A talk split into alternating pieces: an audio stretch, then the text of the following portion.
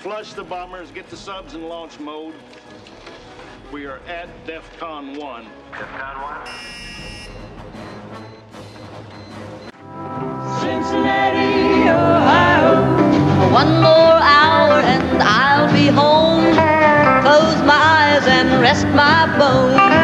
Can't be more than a mile or so from Cincinnati, Ohio. Cincinnati, Ohio. Welcome to Hunt for Red's October podcast, episode 57. The Roberto Petagini edition. I'm your host, Coop, and I don't know if I pronounced that right, but he played in 34 games in 1998 for your Cincinnati Reds. Tonight we've got some people here to talk some Reds baseball with you, and let's start with Burmy. Burmy, how you doing tonight?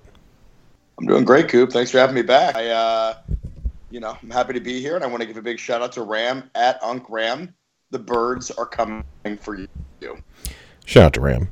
We also have the Woo on tonight. Woo, how you doing today? Pretty good. Glad to be back. So, and enjoying some Cardinals Twitter tonight. So, it's good times. Yeah, we'll probably do a little discussion of the major trade, quote unquote, that just went down tonight. We got Branch on. Branch, had this fine evening. I'm doing really well. Thanks for having me back. I'm really excited to be here. And again, thank you. I, for one, am excited to have you here. Ken, how are you tonight? Got my bourbon, got my Reds. I'm better than I serve. So why don't we jump right into the hot fucking stove here. So Shogo Akiyama, of course, signed with the Reds. And we're going to talk about what he means for the next 3 years here in Cincinnati. He is a Gold Glove in Japan center fielder. We'll see if he plays center or left here in Cincinnati. Gets on base. We've talked about that. We talked about it on the emergency podcast. But outside of Shogo, it's kind of gotten quiet on the Reds front. There was a little bit of chatter about Corey Seager from Ken Rosenthal that the Reds have checked in with the Dodgers throughout the offseason. Of course, Francisco Lindor, the Indians, I don't think are going to trade him. But does Akiyama take the Reds out of the Ozuna and Castellanos markets? And perhaps even Yasiel Puig. So, Ken, what are your thoughts? I think they're still looking to improve the team. If they get an outfielder, they'd break. But it sounds like Castellanos is down to the Rangers and somebody else. And Ozuna was down to the Cardinals and the Rangers. With the Cardinals trade tonight of Jose Martinez, that might portend that they're very close to a deal with Ozuna. So that we're running out of free agents. So maybe that means Dick Williams is pleased with his outfield of Akiyama, Senzel, and then Winker, Ervin. I'm interested to see what that means for Aquino. I still think there's a trade out there, but as for free agents for outfield, they're probably out. Yeah, so Jose Martinez, if you're just joining us, which, I mean, whatever. He was traded from the Cardinals to the Rays tonight. He had a much better 2018 than he did last year. 2018, he put up a 124 OPS plus. Last year, just a 97 OPS plus. I mean, his numbers were down all across the board. And he's going into his age 31 season. So I'm not sure why the Rays were so willing to give up a top 5 prospect for him. But hey, whatever.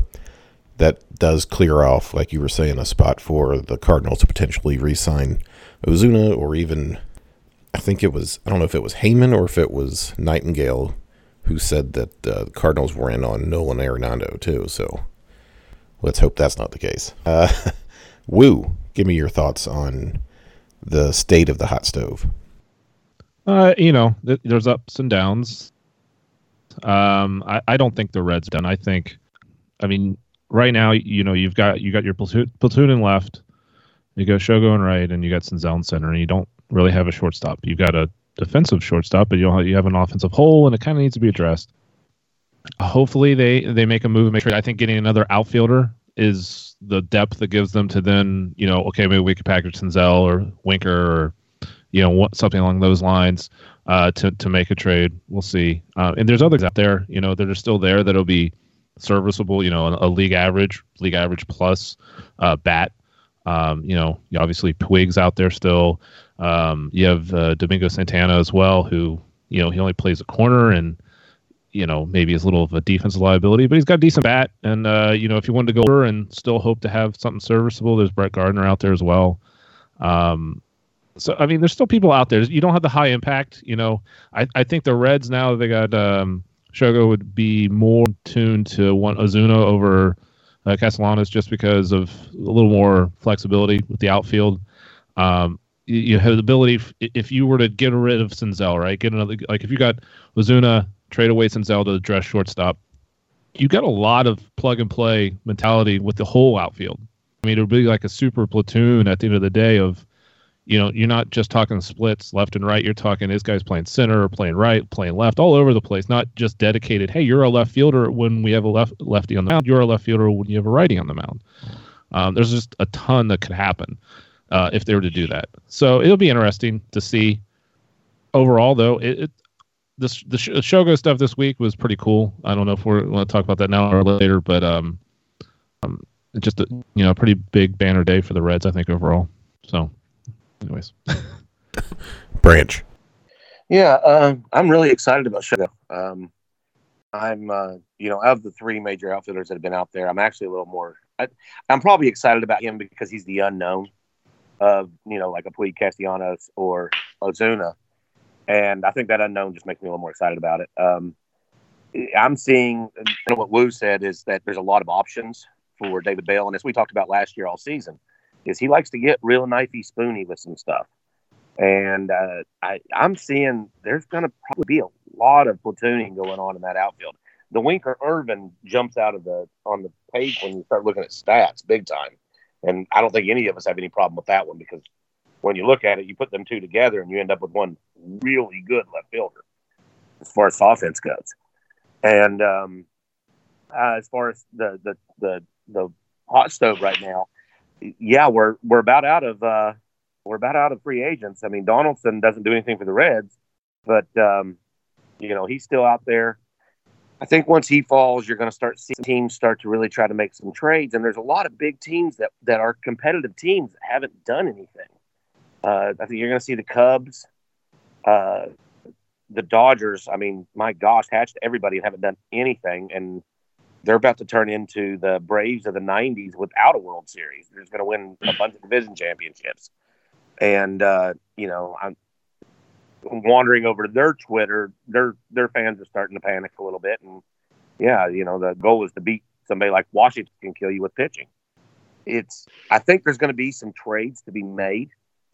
And the Reds are in a real good position right now to be able to make a trade. To be able to, like, if it makes sense, to pick off the sides of those trades. Say Dodgers panic, go ahead and give up Lux for Lindor, and all of a sudden Seager's out there. The Reds can pluck Seager probably for a lot less than Senzel or Lodolo. You know, we might give up India and another prospect or something, maybe a reliever. You know, I think there's a lot that can happen between now and probably about the week before real spring training starts, not pitchers and catchers, but spring training. And I think it's going to get real exciting because so far this year, the hot stove has been awesome. I've been pretty pumped about it. Burmy, your hot stove thoughts? I'm thrilled that Martinez is no longer in the division. Maybe I'm the only one. Every time he steps up to the plate, I hold my breath. Maybe it's because he's a big guy that can rake historically. Maybe it's, you know, whatever. Maybe it's because he's a fucking Cardinal. I don't know. Matt Carpenter had a down year last year, and I still hold my breath every time he steps up to the plate and rubs dirt on his fucking bare hands like it's 1926. You know, whatever. I'm excited about the proposition of, you know, the Cardinals always have pitching. That, to me, I just assume they're going to have pitching no matter how they acquire it. So for them to get rid of bats, awesome. I just hope they end up trading Yadier Molina as a part of it because I am here for that fucking reaction. Please. Yeah, fuck Yachty. I can't see them trading Yachty or Molina. As much as I would love to see Cardinals. No, he's more valuable than Mike Trout. Don't you read? Yeah, according to Cardinals fans on Twitter, they will tear that fucking arch down. It'll be in the Mississippi. The arch will be gone. It should have been torn down already. It's a piece of shit. Shout out to Kev. Why would Tampa want a backup catcher? Anyway. I really like the Winker. I looked up Winker and Ervin. If they did a straight platoon, if you take Winker versus right-handers and Ervin versus lefties, they slash 299, 378, 543. Yeah, that's a 921 OPS. That's really good. I think people forget how good Winker was because he's been injured. Which leads me to Seager. Seager's only played 115 games over his last 2 years. So investing a whole crap ton of prospects and personnel capital into Seager really concerns me. Lindor's been super healthy, 150 games every year since he's been a full-time player. Seager hasn't done that. So there's a big gap in what I'd be willing to give up for each of those two players. Yeah, I would like to throw out there real quick it's a good sign, I think, that the Reds are sitting where they're at. Like, okay, maybe they get another outfield free agent, but realistically, they've got one hole left to fill, and they haven't used any of their prospects to address the issues yet. I think that's good. Totally. I mean, that's some it's totally good. Very good movement by the front office to have them in the position where maybe they can get that final piece to have it a legitimate division winning team that they could put out there next year. So I still don't think Galvis is going to be the opening infielder. Or sorry, shortstop. He definitely won't be. He definitely won't be the center fielder. That's true. I agree with you. That'd be a problem. If Galvis to the field, I take the field. If Galvis is in the center, then something has gone wrong. We're screwed. Yeah. Yeah. Unless we do go ahead and get Donaldson, and then we go ahead and trade for Bryant, and we end up with five third basemen on this team, really. Third baseman everywhere. Third baseman everywhere. Everybody gets third baseman. We'll trade for Arenado while you're at it. Yeah, get him too, and we all the baseman. The greatest shift ever. So let's go back and talk a little Shogo Akiyama here. He was introduced to Cincinnati and the world at a press conference at Great American Ballpark. Going to wear number 4, which, according to people I've seen on Twitter, shout out to the giant Asian man. 4 is a historically unlucky number. It's kind of like the number 13 in our culture. So maybe he's got a little Dan Marino in him or something. I don't know. But yeah, so he brought his family and they did the whole meet and greet and the press conference and everything. And seems like a good guy. But what I was more interested in was some of the things that Dick Williams said during that press conference, where the Reds were the first team in on Shogo. And that made a huge impression on him. And then Dick Williams talked about, the investment that the Reds have made in the Pacific Rim with scouting and just getting people into these markets where historically they had lagged behind. To me, that was exciting that it's starting to pay dividends of the Reds being more forward-thinking than they were, say, 10, 15 years ago. So, Woo, let's start with you.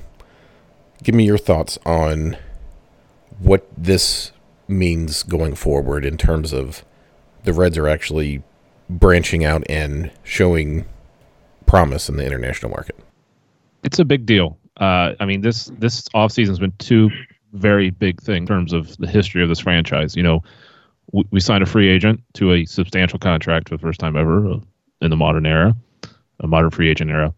And now we've signed a legitimate free agent from overseas, neither of which ever happened before, and these are two players that willingly were sold and willingly came to Cincinnati. They had a choice of where they wanted to go, and the front office sold them on what the team and the franchise is doing.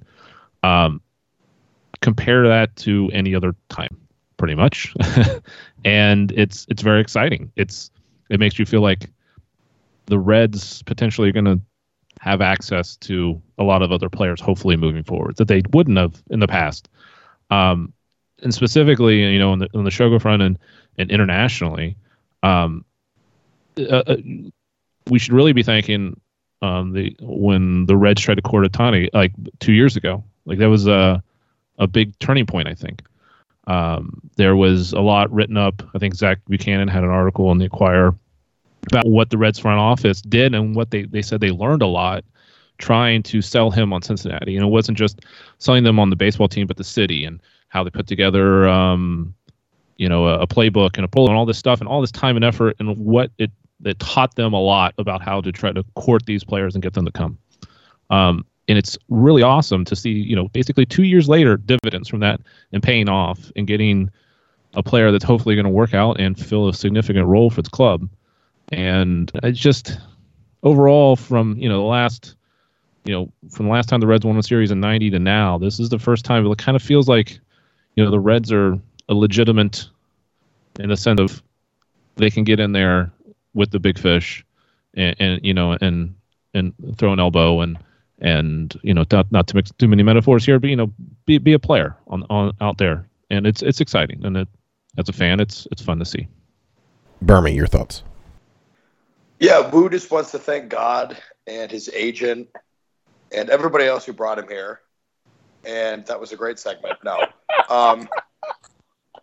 No, seriously. I am pumped. I am pumped for the Akiyama signing.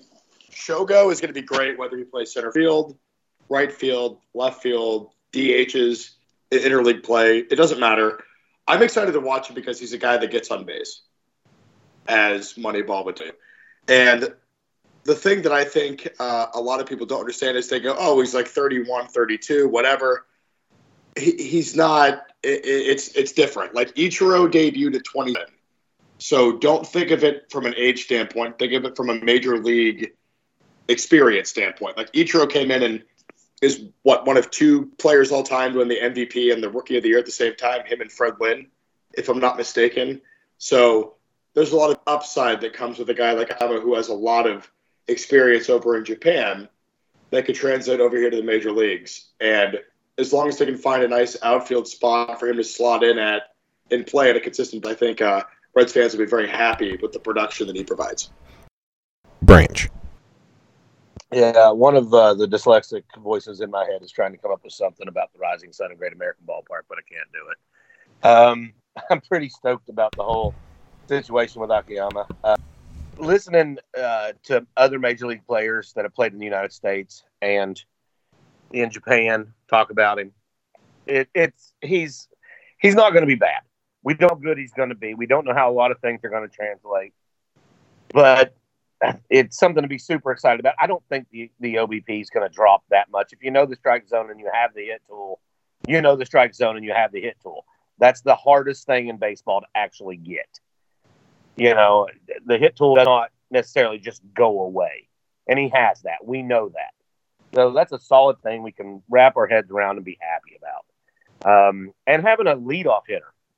Hey, I mean, that's fantastic. And one that could possibly steal 20 to 30 bags a year. I mean, that's great stuff. I'm really excited for it. It's not a traditional power hitter in right field, which is, I think, where he's going to play. But it's still something that the team needs. We need somebody out there before our big bats come up. Ken, give me your thoughts on how the Reds were able to land Shogo. This is a big deal for a couple of reasons. One, there are talented baseball players all over the world, especially in Japan. So for the Reds to go to spend money to scout and recruit and land a player shows that, yes, that they have their investment over there is paying money. On the other hand, Japanese players have been coming to the States for 20 years. Nomo was one of the first ones in the early 90s, but they were going to big coastal cities that people in Japan would have heard of, LA, Seattle, Chicago, New York. To ink a Japanese player in the heartland in the middle to a city people in our country haven't heard of, let alone Japanese, maybe that opens a doorway for Shogo to say, hey, yeah, this is a great city to live in, and it's a hitter-friendly ballpark. You can ash here. Yeah, come sign with me. Or come sign to the team that I played for, even if it's a few years down the road. Maybe this leads to him being a Japanese scout or a Japanese coach, because he has relationships created over there. This is going to pay dividends. This is just one gateway. And then off of what Branch says, having a legitimate leadoff hitter is going to be great. Whether he plays center field or right field, this allows Senzel to move to a place he's more natural in the lineup. He's always been a 3-4 hitter. Maybe he'll more comfortable down the lineup. Put Akiyama and Winker and Votto at the top of the lineup and let them get on base. I think this lineup is much improved with Akiyama. Well, and with the new rule of the 3-batter minimum, the whole knifey-spoony aspect of the lineup is only really going to matter for the starting pitcher. So you could potentially be okay with having back-to-back lefties. So if you're having, say, Akiyama lead off and then Votto hitting second and then, say, Suarez at third, that rule is going to change. I mean, I hated the whole knifey-spoony thing anyway, but to me, you put your best leadoff guys in the top of the lineup and you just go to town. So I'm just really interested in seeing how his on-base skills translate to Major League Baseball. Hey, I think they're going to translate. That the strike zone is the same strike zone. The plate's the same width. The pitchers throw the same kinds of pitches. Maybe they're a little faster. Maybe the breaking balls break a little sharper, but I don't think that eye is a skill that goes away.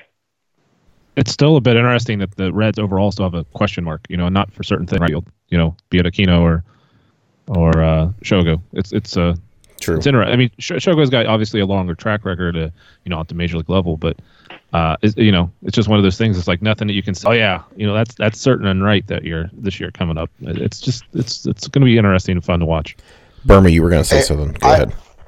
I was just saying I have a question for you guys, and I don't want to go into a whole fucking side tangent about this, but just everybody could chime in.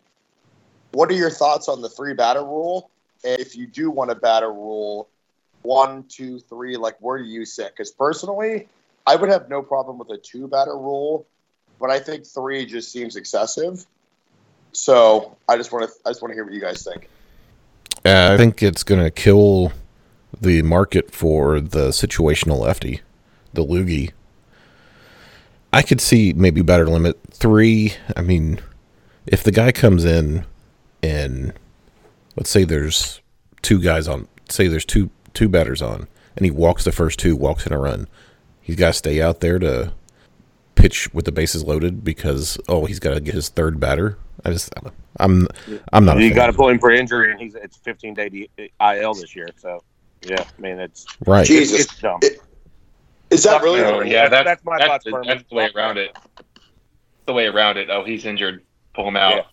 Yeah. Fuck Manfred. It's terrible for baseball. This does not speed up the game. Manfred, if you want to do something about fucking baseball, stop the blackout rules. Just stop them. And maybe instead of Tuesday night games, be a discount night. Do that occasionally Saturday or Sunday. Oh, and hey, don't kill the minor leagues, you fuck. Yeah, that would be a fucking nice idea too. No, I mean, they're all horse shit. It's all great. It's all great talk, but they're not going to do anything that plus revenue. I mean, that's just not. With the 3-batter rule is garbage. I hate it, and I think people are going to avoid it. Oh, all of our pitchers. Our entire bullpen is now day-to-day. And so when they go out there, okay, one batter, and I feel a pinch in my shoulder. Pull him out. And they do that every game. You can't make an injured player pitch. That's exactly what's going to happen. Yep. Every pitcher is going to be day-to-day for the entire season on every team. Might as well start an Uber service between Louisville and Great American Ballpark because you make a lot of money. I am shocked. The Players Association hasn't fought this. Oh, wait till 2021. Woo, your thoughts? I think you're going to have plenty of complaints during the season, and then it's going to rear its ugly head in the playoffs, and everyone's going to lose their minds. I agree. I think it's stupid. I think there would have been a better way to implement it. Limit the number of pitchers you can have in an inning, potentially, as a way to if you want that same end effect without locking it in, you've got to, to kill the loogie, so to speak, or something like that. Maybe you could have gone that route, but overall I hate it. So, while we change topics real quick here. Baseball America recently, as in recently meaning this week, came out with a list that where they ranked every Major League Baseball team's draft performance in the last decades, the 2010s. And your Cincinnati Reds came in 30th. And I don't know if you know this, but there are 30 Major League Baseball teams. So the Reds were last. I know Doug Gray, shout out to Doug, he was not a fan of this ranking.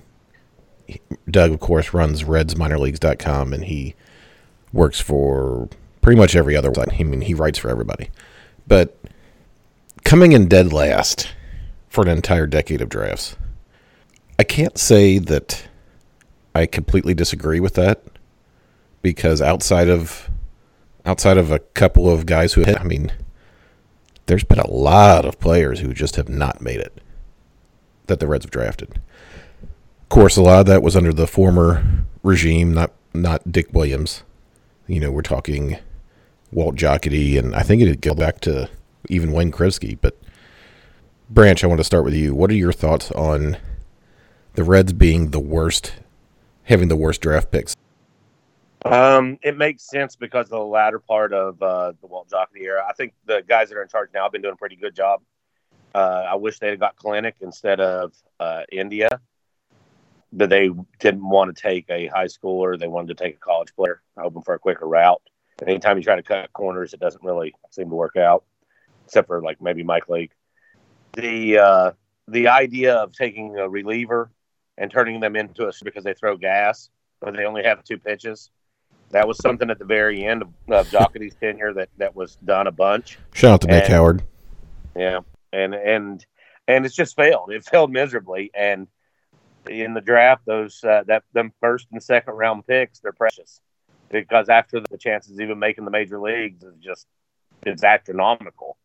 I can't remember the number, but I think after the third round, you get an 800 to 1 chance to make the major leagues. I think you know. Which is why, you know, when you look at Tyler Mahle actually making it, you're like, whoa, it just doesn't happen. So I can see why they rated him that way. The first part of the decade was really bad. They were drafting that high when they were winning either. That doesn't help. But, yeah, the reliever to pitcher thing, I think is what really hits that. Or the starter. Burmy. Well, yeah, it's not a secret that they haven't drafted well. And it's also not a secret that a lot of the draft picks haven't really panned out. And I don't dive into it as deep as Doug. With all due respect to Doug, it hasn't looked great. So they have one of two options. Either A, draft better, get more scouts, get more analysis, get more everything. Or B, start winning a little bit so free agents will come. I mean, they really have two options. When you're a small market team, you can either draft really well and hold a lot of control for now, over your draft picks, or you start winning and free agents want to sign with you because the market size doesn't matter when. And that's sport over sport.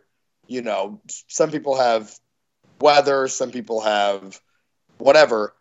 If you win, free agents will sign with you. So they basically have two options, and it's draft well or win.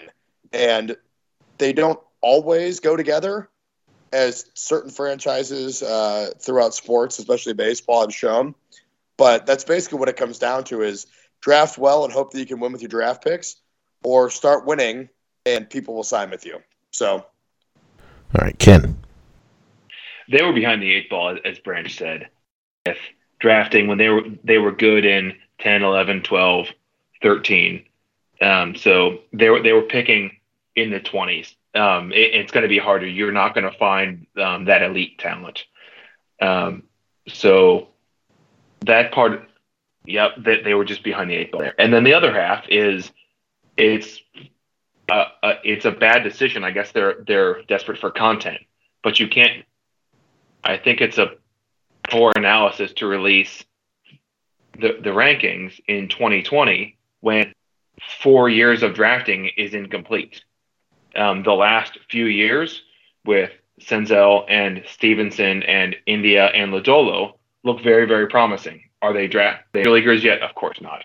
But when you're ranking the entire draft on Major League WAR, all those players have zero WAR. Nick Lodolo has the same WAR as Nick Travieso. Jonathan India has the same WAR as Jeff Gelelich, who first round pick. So yeah, they both have zero. Good point. Now, awesome point. In 5 years, I'm guessing that the Reds will be a lot higher with those. They get credit for Grandal, who has significant WAR. They get credit for Leak, who has significant WAR. But the last few years, obviously zero WAR because they're still in the minors. We'll finish this off on this one. I don't care about the rankings at the end of the day. A lot of what Ken just said is true. We have new leadership in the front office, and we've seen a lot of changes. One of them is with player development. Pitching, top to bottom. It used to be, we've heard stories, plenty of them. One layer of minors, you'd be told this. Next layer of minors, you'd be told that. That is all gone now. And I think you're going to see a great improvement in player development now. And as Ken said, our more recent draft looked to be of better quality because the Reds, sucked at that time, are going to be developed through that. Give us 4 or 5 years. Let's see where we're at. I don't really care about it at the end of the day. We're in a new era of Reds baseball, and I think we're going to have a much better result, so to speak, in the next 10 years when it comes to drafting and player development. All right. So earlier today, I solicited questions for the podcast using the hashtag Shogo yourself. The first question was from Burmy, who asked, hashtag Shogo and fuck yourself. Where does Phil get off? I don't want to know where Phil gets off. I'm sorry.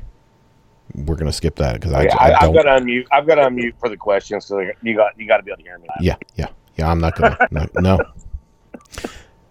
Derek Dietrich's son at Born to Disappoint. That's a good ad. He asks the questions. Where does Shogo play if center? Do you expect happens to Senzel? I think it's up in the air if he plays center or right, or even left. And then if Galvis is going to be the shorts. Is Galvis going to be opening day shortstop? If not, who is? Galvis is the opening day shortstop unless a trade is made. What do you all think? I think Galvis is the opening day shortstop right now, and I do think from what way they were talking, I think Senzel is our center fielder. I really do. If you look through his Statcast data, his speed is amazing. The only down thing on his Statcast data being a center fielder is jump time. And you would expect that from a first-year center fielder. They can see that he can turn into something really, really good there.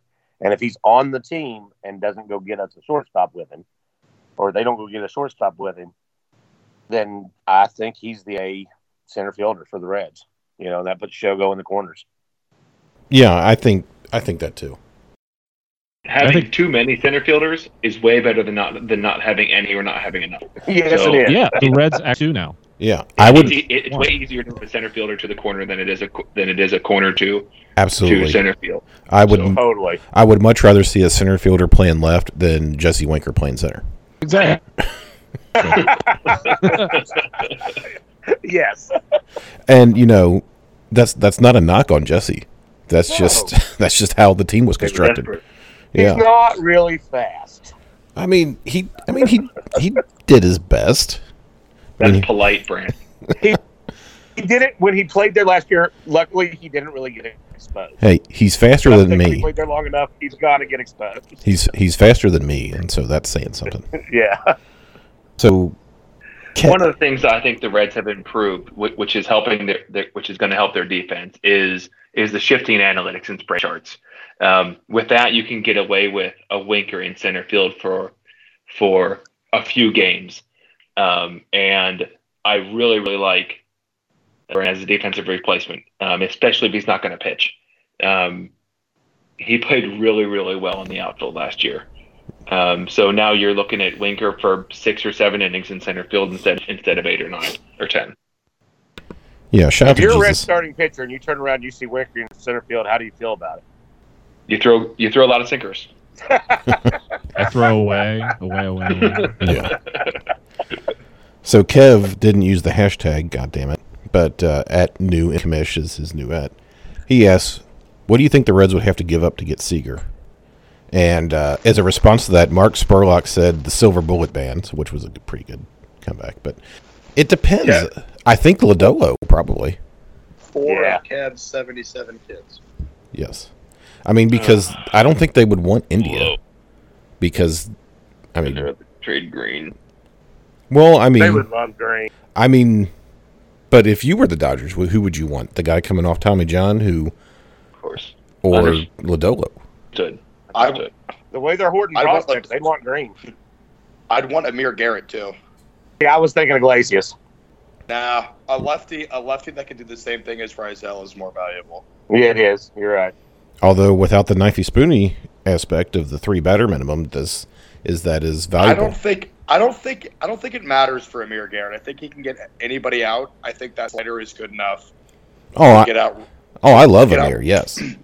Yeah. Oh no, and I'm not just like pumping tires here. Like I'm saying, I think Amir Garrett's his stuff is good enough to get both sides of the plate out, and I think that's something that baseball's going to realize in the next couple of years with this dumb fucking rule is there's going to be more value on guys that have a pitch that translates to both sides of the plate, like a devastating changeup, or a really good sweeping slider, or an insane two-seamer. And Amir Garrett has that slider, and his fastball is good enough on its own. So I think he can get Amir. Both sides. Yeah, I love Amir, but yeah. I love Amir. Amir's pretty, I mean, let's look up his splits here last year. And on base-wise, it's pretty much even. He gives up a significantly more slugging against righties. But overall, I could see you selling somebody on that. MLB Network did a feature on the best pitches, and Amir Garrett had the best slider. Yeah. And it wasn't even close. His OPS against was silly low with that slider. It's so devastating. Yeah. Yeah. Yeah. All right. So our next question comes from Kapler at Team Captain 08. He asks, hashtag Shogo and go fuck yourself. At this point, who is more realistic to acquire for short out of Lindor, Story, Correa, and Seager? Yeah. Story. Probably Story. And can Gavin Lux play shortstop?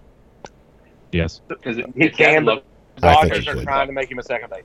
Yeah, I think if Lux can play shortstop, they don't have to get Lindor to play short. That means they can trade Seager. I do not want Trevor Story. I will die on the hill of his splits. Those are awful. Splits are awful. They're only bad because he plays in the NL West. I disagree. The NL West has awful ballparks to hit in outside of Colorado. Branch and I have delved into this very far. Yeah, we have. He hits very well in the NL Central and East. He does. It's the NL West that fucks his splits. So everybody thinks, oh, his aways are terrible. Well, yeah, you go hit in San Francisco, Chavez Ravine, Arizona. Yours aren't good either. Arizona's a hitter's park. No, Arizona's not a right-handed hitter's park. It's a left-handed. And he does better in Arizona than any other parks other than Cortez. Yes. And if you look at him in the Central and in the East, and if you break it down by stadium, it's his splits are still a little better, but it's nowhere near to the point that when you just look at his just straight splits, they're exaggerated because of those big ballparks up there. He's the worst. He's technically not a power hitter. Yeah, he's kind of an on-base guy. He's the worst of all four, but he's not as utterly fucking miserable as people make him out to be based on his splits. He's because his splits are fucked by pitchers' ballparks. Well, and I'm not convinced that the Rockies would even move him this or considering moving Arenado. I mean, if you do move Arenado, then why not just tear the whole thing down because you're not even trying? I still don't see that happening. They will. I think they will. I still see him moving. He's $35 million for 2 years, and they're going to want to haul for him. Well, he's actually $70 million for 2 years. It'd be smart to move Arenado near the deadline so the team that gets him gets as little as possible, but they get two playoff runs. But I think if they do deal Arenado, then everybody's on the table because what they're holding on to then. Are you going to empty your farm for a player who's going to opt out in 2 years? That's my point. Opt out? It would depend. The Mets are a small market team. The Mets should do it, but the Mets aren't act like a small market team in New York City. Yeah, I mean, there's certain markets that would do it, not give a fuck if he opted out, because they'll probably sign him anyways. So I think it just depends on what market decides that, you know, he's worth the value. I lost Strasburg. All right. Next question comes from Joshua Rutherford. This is a pretty good question. Hashtag Shogo and go fuck yourself. MLB gets their shit together and does the right thing. Of 32 teams, 2 leagues, 4 divisions of 4. Who are you adding? If baseball were to add 2 teams, where do you want them? And I know we've kind of talked about this before, but it's been a while. So, Woo, you go. Well, the obvious first choice is Montreal. That Mexico City, little international flavor. Yeah, just go south of the border. I agree. And also, I would like to screw divisions. I would love to just have NL, AL, and a balanced schedule in both, and pick your playoff spot. You know, have your top ones get, you know, you still have your wild cards and that type of thing. But you know, that kind of I'd like to see that more than. Well, you expansion could, overall, but if expansion makes that happen, I'd be all for it. I really want a balanced schedule. You could still have a balanced schedule with 4 divisions of 4 teams, though.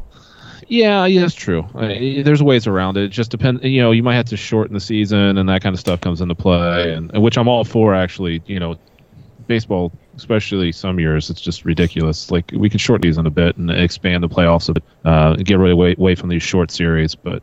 You think 154 would be better? Yeah, I'll be all for that to make the playoffs. You're not giving away revenue. Yeah. There's ways around that.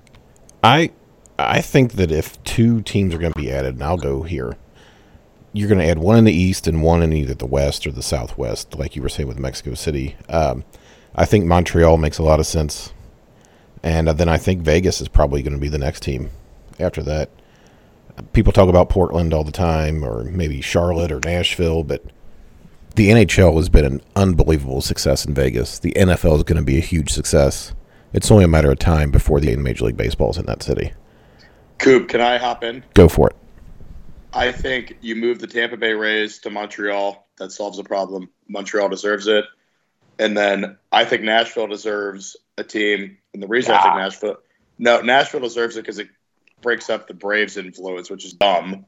It kills the Reds. Not really. Oh, yeah. It would. It does a lot. Come on. Kentucky, man.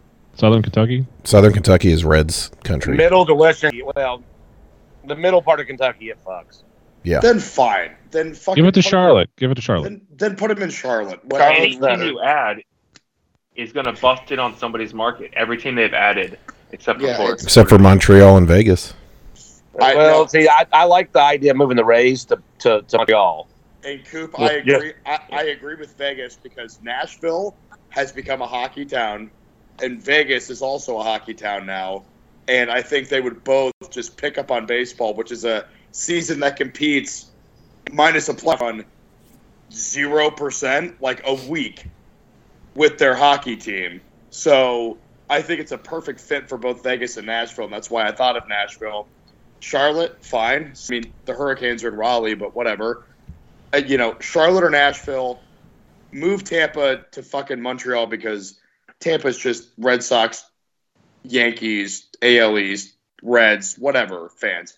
There's no Rays fans. They don't fucking exist. And then put a team in Vegas because everybody else is putting a team there, so you might as well stay on the trend. Branch, go ahead. Yeah, I go move the Rays to Montreal. Portland and Vegas. It takes care of some stuff up there. There needs to be a rivalry between Portland and Seattle. Take some travel out of Seattle. So try to jump in on the whole Timbers, Sounders kind of thing. Yeah, that kind of deal. Yeah, I with doing that, if you have to NL, then you can. Honestly, it'd make more sense for both teams to be AL, so you might have to give the Astros back. Well, there would be major realignment if you had 4 divisions to play. You know, I have no problem with Cleveland and Cincinnati being in the same division. Hell yes, make that happen. You know, I mean, that would be great. It would be awesome. It'd be great for baseball. I mean, you could have Detroit, Cleveland, Pittsburgh, and Cincinnati. Yes, that would be a great division. I refuse to be in a division with the racist mascots. Go ahead and die on that mountain, bub. Then you could have the No, go ahead, Ken. Many old people that live in Florida, how is baseball not popular? Because they don't care about the teams there. Well, they root for the Yankees and the Red Sox. Well, yeah, because they're all from the Northeast. That's true. That's the part. From the Northeast. And yeah. The Reds and the Orioles and the Blue Jays and the Tigers, and the Indians, and Tropicana Field's a good 45 minutes from Tampa. I feel like those people just like the cold, Woo, and they just kind of stay there, you know? Why did they build that stadium there? That's a terrible place for a stadium. They've been better I want an outdoor stadium still with the catwalk, so we can have the same ground rules, though. But when you look at the other Tampa teams that are in actually Tampa, the Buccaneers and the Lightning, they do well. Yeah, but the Rays being so fey. Hockey is a transplant. Oh, no, hockey's a transplant sport. You can move to a different city, and if they have a hockey team, you may or may not have had one from. Well, there's a lot of Canadians that retired to Florida too. Well, and it's also but they have a team already. Like it's generally easier to like Vegas, like it's a transplant town. So like you come from somewhere that doesn't have a hockey team, and bam, you pick up the Golden Knights. Like it's different with baseball because wherever you come from, you probably have a baseball you grew up loving. So you're not really willing to switch at an older age because you grew up. You know, baseball's all about nostalgia. You grew up with the team.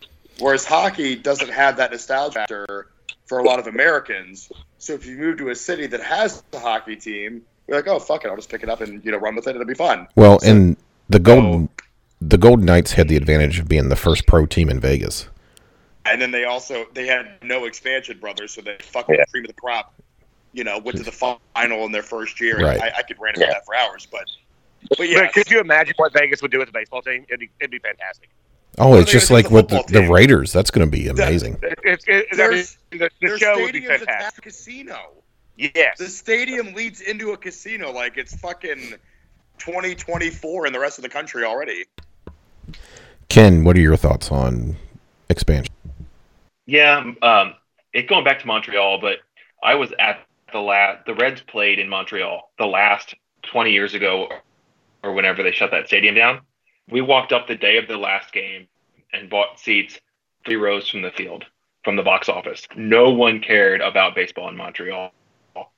There might be 10 diehard fans who are really, really vocal, but it was stunned about how poorly they brought back all the old players, Andre Dawson and Gary Carter, etc., and nobody gave a damn. I don't think Montreal's a viable market. There are markets that are big enough. Atlanta could support a second team. St. Louis could support a second team just because they love baseball. Most fans of baseball. No. They're asshole fans, but no, they like their baseball. Realignment would be great I love the idea of Cincinnati and Cleveland and Pittsburgh and Detroit all in the same division. Or if they want to steal some of those football rivalries and align close to football, you get 32 teams. I think it can be done. If that would happen, I think the DH comes into both leagues, and I think there's major realignment. Get that sweet, sweet DH, baby. It's hurting every NL team when it comes to signing free agents, and pitchers can't hurt shit. So please. So and speaking of DH, for the old fuckers that are listening to this, I'm an old fucker, and if you think the Reds need to go back to being in the NL West, fuck off. That was horrible as a kid. There was no chance in hell I was able to stay awake long enough to listen to those damn games. Stop with it. The DH also needs to come in. It's over. It's done. The DH rules. Pitchers hitting sucks. So, Ken, you actually hit the next question here. You asked, hashtag should go and fuck yourself. Who is most likely not to make the roster of these 3 candidates as currently constructed? Alex Blandino, Kyle Farmer, and Josh Van Meter. I voted in your poll for Alex Blandino. That's where my vote would be. I listed each of those players because they each have a specialty. Blandino's the only backup shortstop. Kyle Farmer was often used as the third catcher and was the starting catcher before they had to go to Juan Graterol. And shout out to Ryan LaVarnaway. And get that man. Josh Van Meter played 12 positions last year. I think he even was a bullpen catcher for a couple of games. So as a super utility, he was really valuable. So that's why I specifically chose those three players, and also they're kind of the last three players. Aquino has a spot. Maybe Aquino goes back to AAA. I don't really know the answer. That's why I wanted to ask you guys. Throwback to earlier in this podcast about draft picks. When was Alex Blandino drafted? What round? He was a sandwich rounder, pick. Yeah. Yes, he was first round draft pick, and we're throwing him away. No, I'm not saying throwing him away. Well, we're not throwing him away, but he ain't making the roster probably not. That point, 2 from last year. Holy boom. Hey, but his ERA for Nick Travieso. More than Nick Howard. Our next question comes from Jay at Diehard VC Fan 15. He asks, "I should go and fuck yourself. Where's everybody's favorite spot to watch a ball game inside Great American Ballpark?" I think we've somewhat discussed that before. I like the sun deck / moon deck. What do you all think? Any place with shade. I love the Bowtie Bar because they have shock top for the price of a Bud Light, and I don't have to drink Bud Light. I mean, it's the only non-shitty beer for that price. I can tell you the worst spot is in the middle of the summer when it's 90 degrees and sunny is the bleachers. Oh. Yes, that's horrible. Oh, I want never see the bleachers. Which brings you to mind? What to mind is on the first base side seats, scout box. About probably 16, 17 rows up. Yeah, they pretty much fuck. Put me in the fucking handlebar. I also handlebar tonight. I also like Casey's Corner. Shout out to Kentucky Reds gal. Casey's Corner is down. Well, I'm not going to tell you where it is. You need to know where it is. But it's in a good spot. Decent foul ball spot, even though I never got one there. So John Yarberry didn't use the hashtag, but what percentage chance do you give the Reds to win the division with the current as constructed? As of right now, I would go 50% chance. I still think they need another bat. 34.3%. Yeah, I'm like in that range. 40 maybe. No, Woo, why are you lying? You're like 0.1. No. The rest of the division hasn't done much, so I just don't think the Reds have made up enough yet. I still think they need another bat. I saw some interesting posts. Matt Vasgersian posted them to pick him to win the division with 90 games, and Ken Rosenthal had him in second with 86 wins, I think. The Reds were significantly under their Pythagorean projection. It's not unreasonable to think they could be that far over it next year. If they were 5 games unlucky last year, they could be 5 games lucky next year. I'll give them about a 65% because that starting rotation is solid. Wow. It's really good. It's really good. Especially with Miley. I'm a big Wade Miley fan. Yeah. That's the only – and right now we have depth. I mean, we might not have depth by the time we get to opening day. But right now, as far as pitching goes, there's depth. So I'll go about 65 and I win the division. I think they're in this mid-80 win range, right? I would guess 85 to 90, or maybe that's high a little bit. Yep, I agree. Just going to depend upon how the division kind of falls out and luck and injuries and all that good stuff. So if there's no injuries to the starting rotation, it could be really great. But we all know how that's going to go. Well, and that's also assuming that teams in the division like the Cardinals aren't going to go out and make a big deal either, so... Well, on paper, the Cubs are still probably the best team. But they got a first-year manager. There's some things going on there, you know. As far as just pure war goes, I think the Cubs are still the best team. So, Steven Ortlieb, at Steven Ortlieb, he has a question that I'm not sure where. It's hashtag Shogo and go fuck yourself. What GIF would you, and I said GIF, it's not GIF, it's GIF. What GIF would you use to describe the Reds offseason this far? We can't really do that on a podcast. It's GIF. It's not GIF.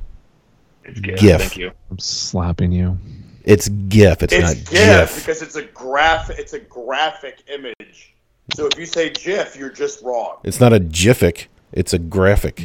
People. Yeah, it's GIF. Well, most people understand fucking English. You work in IT, so you clearly don't. Anyway, we'll move on. I'm just teasing you, Will. You know it's love, buddy. So Jesse, our friend from Australia, Jesse Byrne, at JBSON 1992, he asks, hashtag Shogo and go fuck yourself. What are your guys' thoughts on having one of the Reds high on base guys hitting low in the order? If you Winker and Senzel, those two plus Shogo and Votto, what are your thoughts of having one of them hitting down in the order, say ninth, cheers? I'm big on your highest on base percentage guys at the top of your lineup. Because that the more at bats you want the guys who get on base to get the most at bats. That's my thinking of it. I agree. I mean, I would say that, like, if Tucker Barnhart has a similar OBP as, say, Freddie Galvis, then I mean, you could fuck with it a little bit at the bottom, like, you know, maybe have someone who's better hit ninth than eighth versus seventh or whatever. But if it's drastic, then you put them at the top of the lineup. I don't question. As long as we don't have a DH in the NL, there's a hole and there ain't nothing you can do about it. Yep. So you're screwed. I like how he's thinking. It's very, Madden of him. But. You can't double stack like some teams in the American League do. Well, I don't give a shit how good your pitcher is hitting. It's the pitcher. Yeah. I want the Reds to have that problem or question. Yeah. Oh yeah, absolutely. Yeah. And on base, I love on base. Don't get me wrong. It's not everything, obviously. You got to look at overall production. So you could have a high OBP player who doesn't produce a lot. An average WRC plus or something like that. Maybe, 6th, 7th, something like that. So, hey, Jesse, to you and all you people down in Australia, gosh damn, we're all thinking about you, Yeah. It's fucked up down there right now. Yeah. Fly over here and catch a ball game with us, Jesse. Yes. Yeah. You come to Cincinnati. Yes. And each one of us will buy you a beer. We'll pop. We will pump the fucking booze into you, big guy. Drink with Australia. We're going to have a good time. I'm not pumping anything in anybody. But yeah, I'm sorry. I've got some Australian buddies who can really pack it away. You fucking pervert. So Stephen Offenbaker, the host of the Reds Alert podcast, he has a question. Shout out to Stephen. Yeah. With Shogo official, could you see Joey Votto dropping to 6th or 7th spot in the lineup and Coop? # Shogo and fuck yourself. Thank you.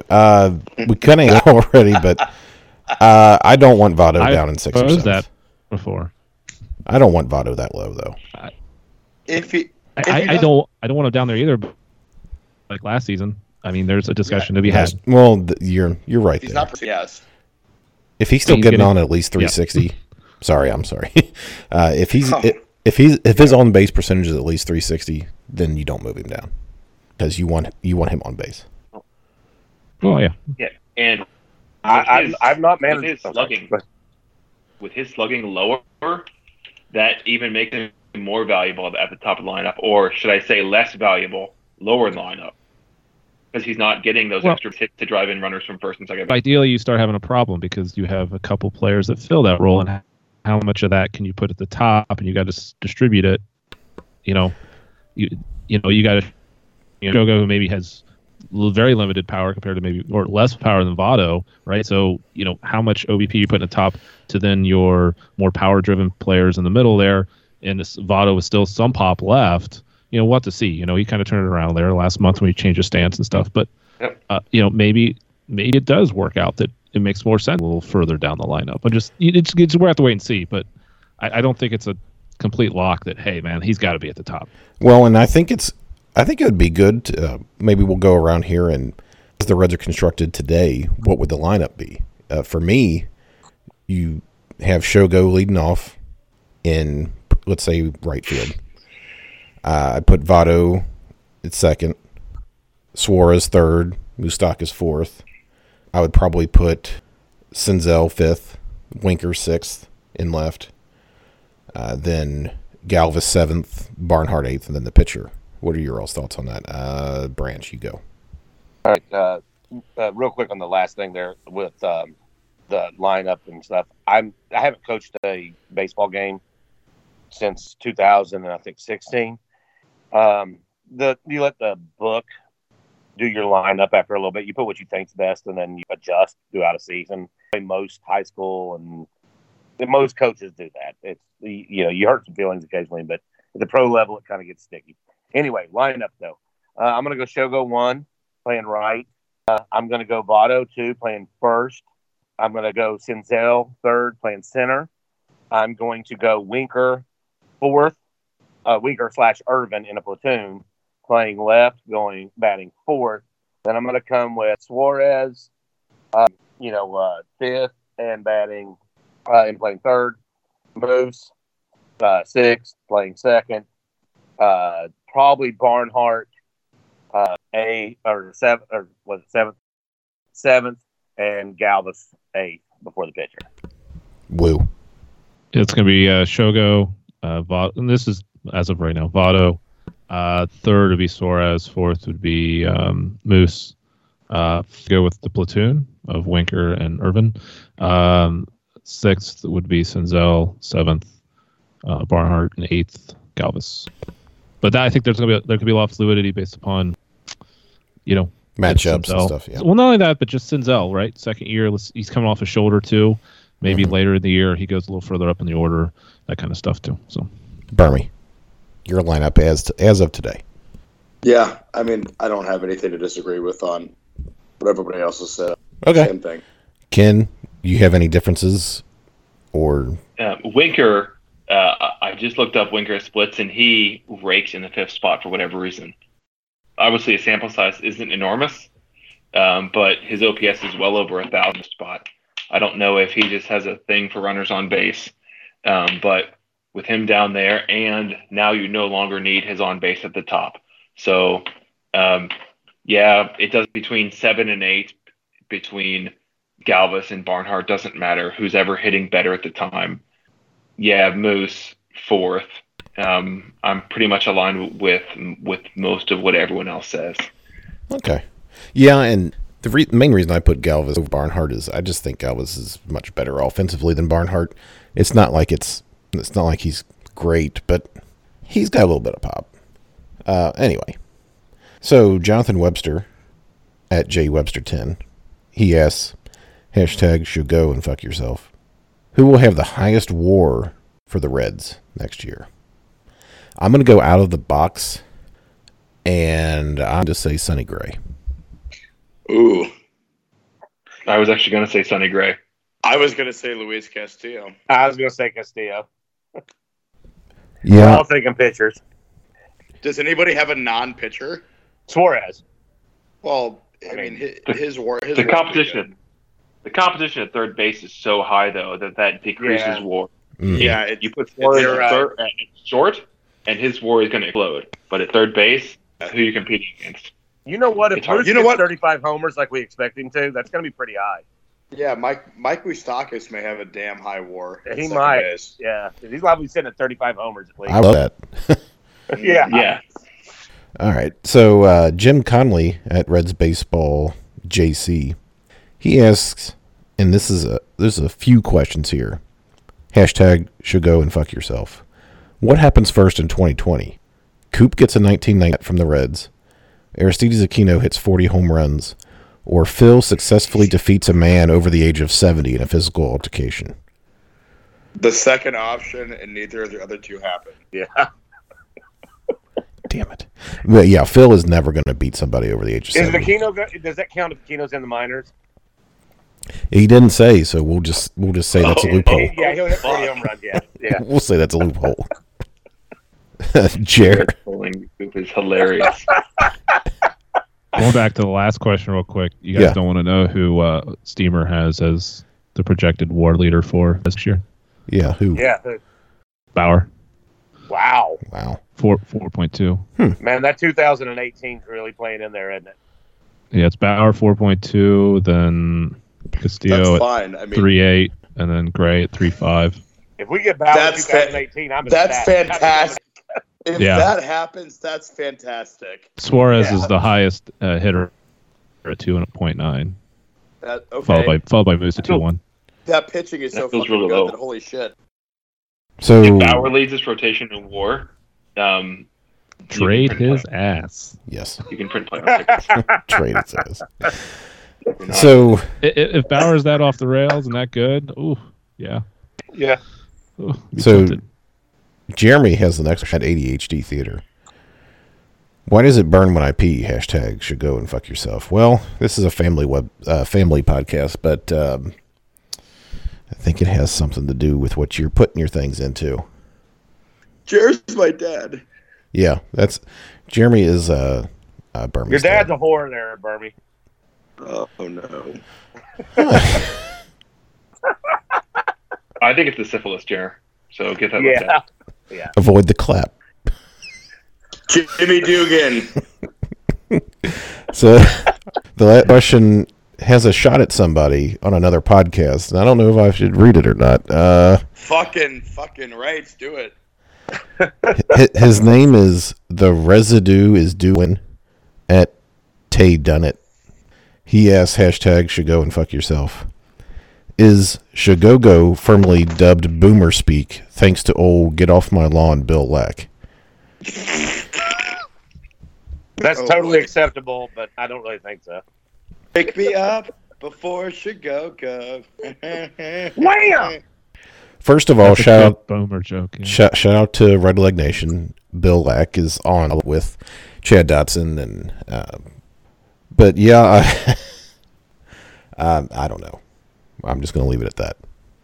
So that'll get us to the Tom Brenneman Memorial Cornhog of the Week. We'll go around the room here and pick the biggest dick of the week. Why don't we start with Woo this week? Yes, I'm going with Paul Daugherty and his Hall of Fame ballot. Or just him in general, but specifically his Hall of Fame ballot. They need to take away his vote. Yes. That's me being kind. So. Did he win? I didn't even know. No, he didn't win. He came in close. That's the one I had the last box. Oh, yeah. That was Ohio State fans. Okay, yeah. Yeah. Well, we'll re-nominate him. Yeah, it was a horrible ballot. And, yeah. Branch, your nominee. In light of certain things, we're going to go, instead of picking on the Astros for once, we're going to go Alex Cora. I think that man's sitting in a sauna right now sweating bullets. He might not be coaching the old bloody sock Boston Red Sox come the beginning of the season. The ketchup stained Boston Red Sox? Yes, that one. Yeah, he might not be their manager. There's a really good chance of it. Burmy, your cornhole of the week. Anybody who negatively discussed Akiyama on any social media platform, fuck you. The man has not played a single game in Major League Baseball, but his stats in Japanese baseball say that he will be very good. So if you are doubting him because he hasn't played Major League Baseball yet, then fuck you. Is that directed at me? Because I questioned it a little bit earlier. No, sure. No. Questioning the actual statistical output is fine. Okay. I'm talking about the people that are like, oh, he won't be good because he's never played here and he's 32. Gotcha. How about we let it happen first, and then we'll, I have a talk about people that don't think he'll be very good because he's Asian. Well, that bothers me. That's asinine because you. Yeah, that's just racism right there. Yeah, I mean, don't disrespect the hit king. Come on. What is the hit king? I don't want to just call. That's racism. What I'm saying. Don't disrespect. I don't want to just call racism because then people just tune out. But I want them to hear that if you say that because he hasn't played here yet, at a certain age, Ichiro made his major league debut at 20, and the man ended up with 3,000 hits. So there's a lot of American, people from other areas of the world that started much younger and did not amass 3,000 hits, and Ichiro did it at age 27 and on. Was it 41.92? Oh, Jesus. He also didn't fuck 16-year-olds when he was 35. No, they were 14. Ken, your nominee. Oops. Oh, fuck.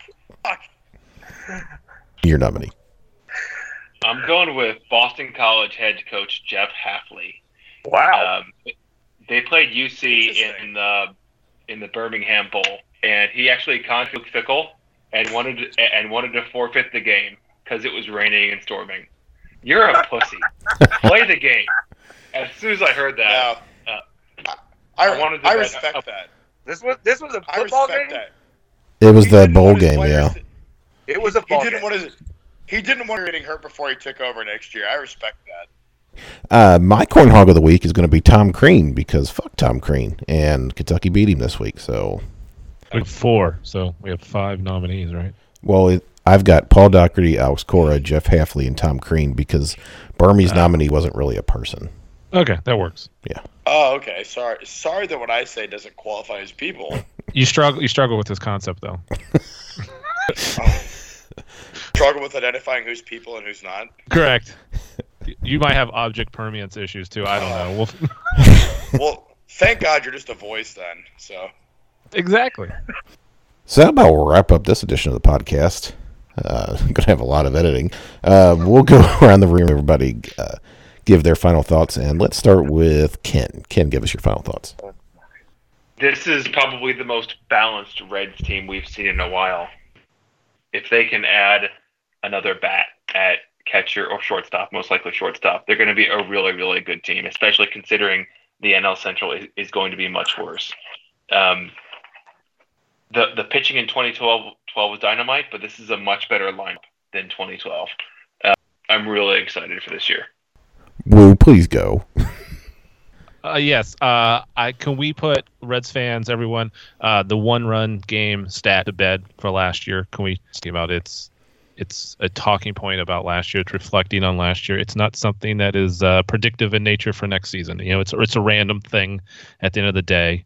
I'm tired of hearing about, they would have just won this many more one-run games. It's a what if. It doesn't apply to 2020.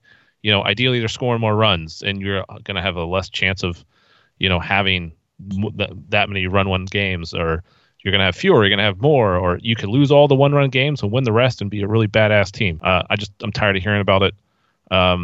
It's like saying, hey, the Reds were 12 games under 500 on Tuesdays. If they just played 500 ball, they would make the playoffs. No one's going to say that. So can we just stop, please?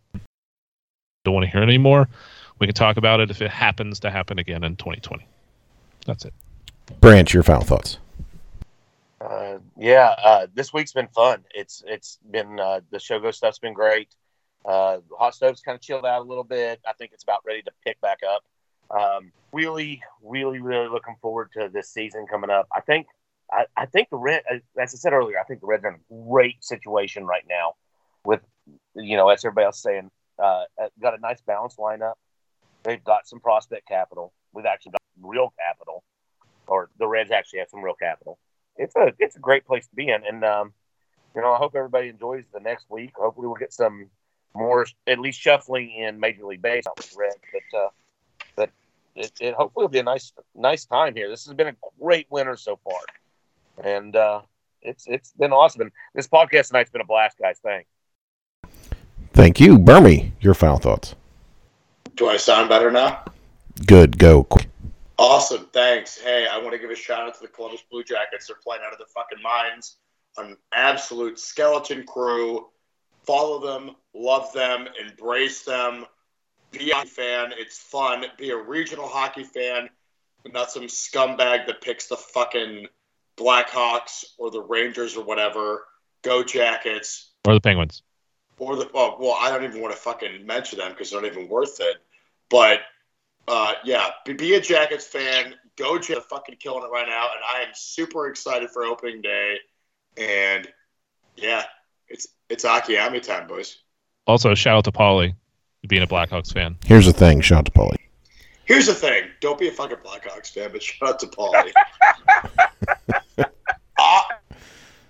Akiyama, love you, Paulie. Akiyama forever, and by forever I mean the next 3 years.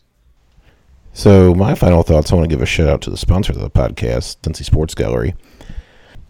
What I've learned in my time in dealing with the Cincy Sports Gallery is they love it. They love it when you take your homemade paintings and they're asked for thousands of dollars for them. We're going to have to hide your body, bro. Ask for Callie. Take your homemade paintings. Say your kids paint something. Take it in there and ask for like $500. It's a Jackson Pollock of sports. I mean, come on. I mean, Andy Warhol made a career out of a soup can. Say you've got like some old yellow, newspaper clippings of like a Reds box score from like 1963. Take that on in there. They'll give you $1 for it. Those 90 Wheaties boxes. Take them in. Yes, there's hardly any of those in existence. Callie, feel better, and a real pro tip: is if you're trying to get can give you a better price, just ask when Mark will be back. The price will automatically go up. Oh yes.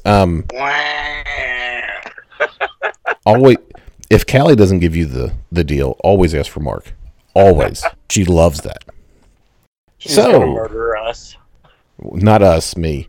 So for yeah, she's gonna murder you.